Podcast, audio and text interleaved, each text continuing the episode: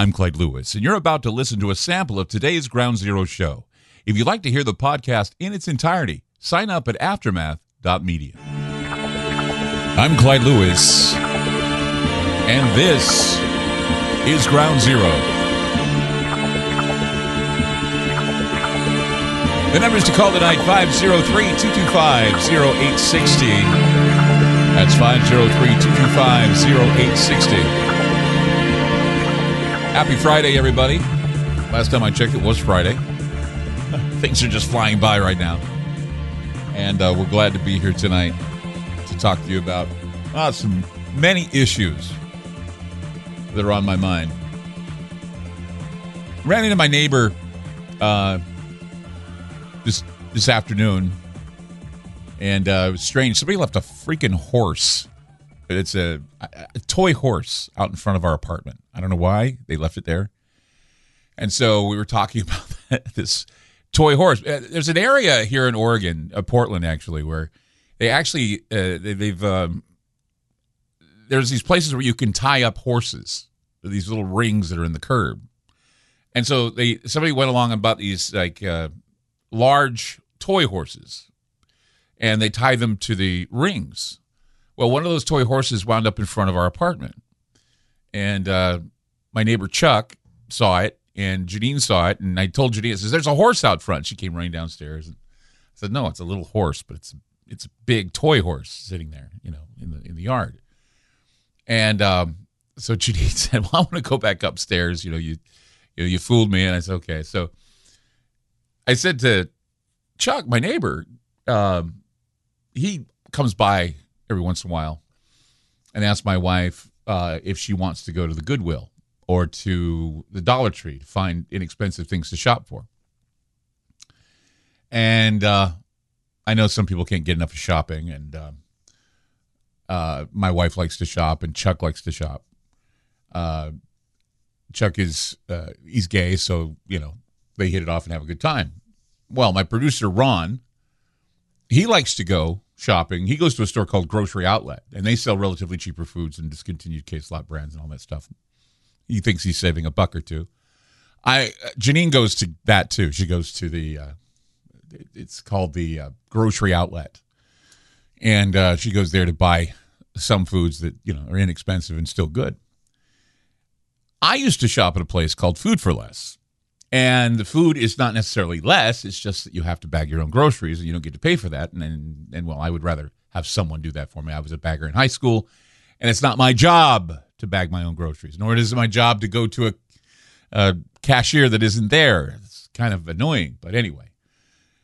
Well, lately, Chuck hasn't been coming by to go shopping with my wife. And I said to him, I said, well, you know, sometimes on the weekends you want to go shopping, you, Liam, and Janine, or whatever. I, I mean, I don't go shopping, but they go shopping.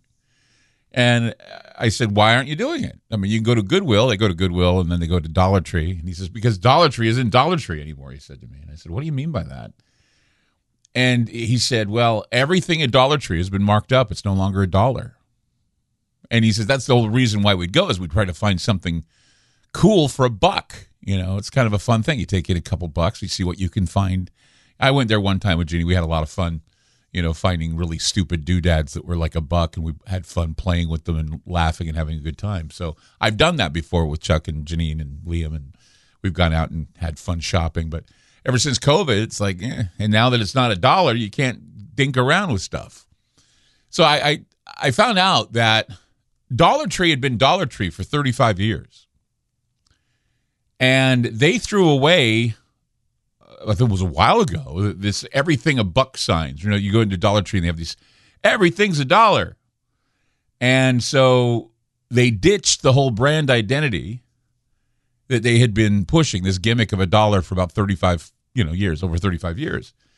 Um, according to what I was reading today, Dollar Tree was the last of the major dollar store chains that actually sold stuff for a dollar and was defined by its prices. In 2015, Dollar Tree boasted that it was the nation's leading operator of fixed price point stores. So it's moved to walk away from that image. Significant, right? It, it, it changes everything. It's a shift for the company. It's a sign of how rising inflation and how the supply chain crisis is pushing retailers to adjust long running strategies. Like I said, I mean, Dollar Tree's model, it worked, what, the past couple of decades when inflation was practically non existent, but the dollar strategy isn't working for the current moment.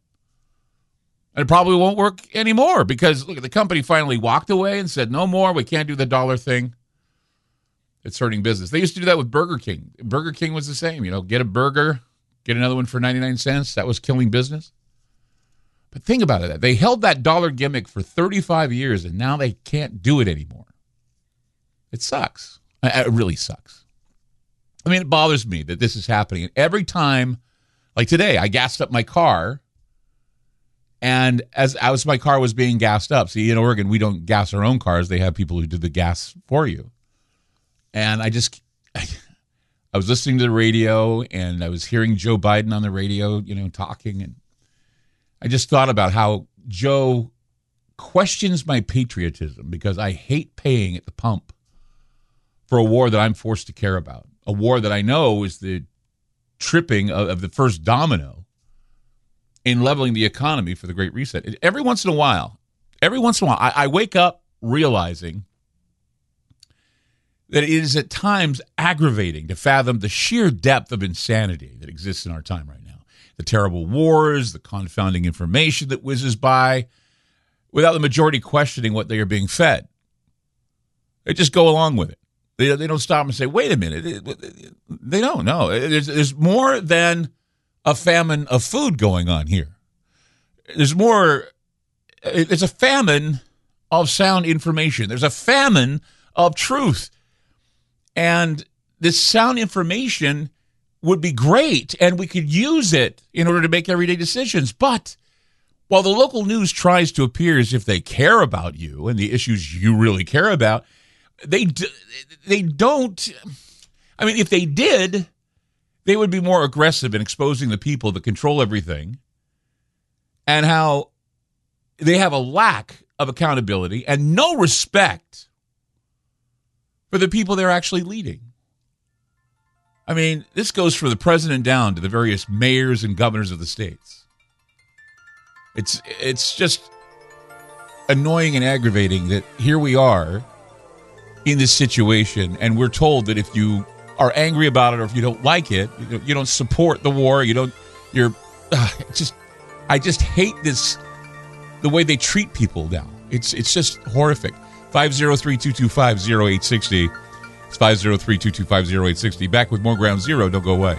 You just listened to a segment of Ground Zero. If you'd like to hear previous shows along with having access to our online library and social media platform, sign up now at aftermath.media. It's only $10 a month and there's also yearly specials to fit your budget. Again, go to aftermath.media. I'm Clyde Lewis, and thank you for supporting Ground Zero.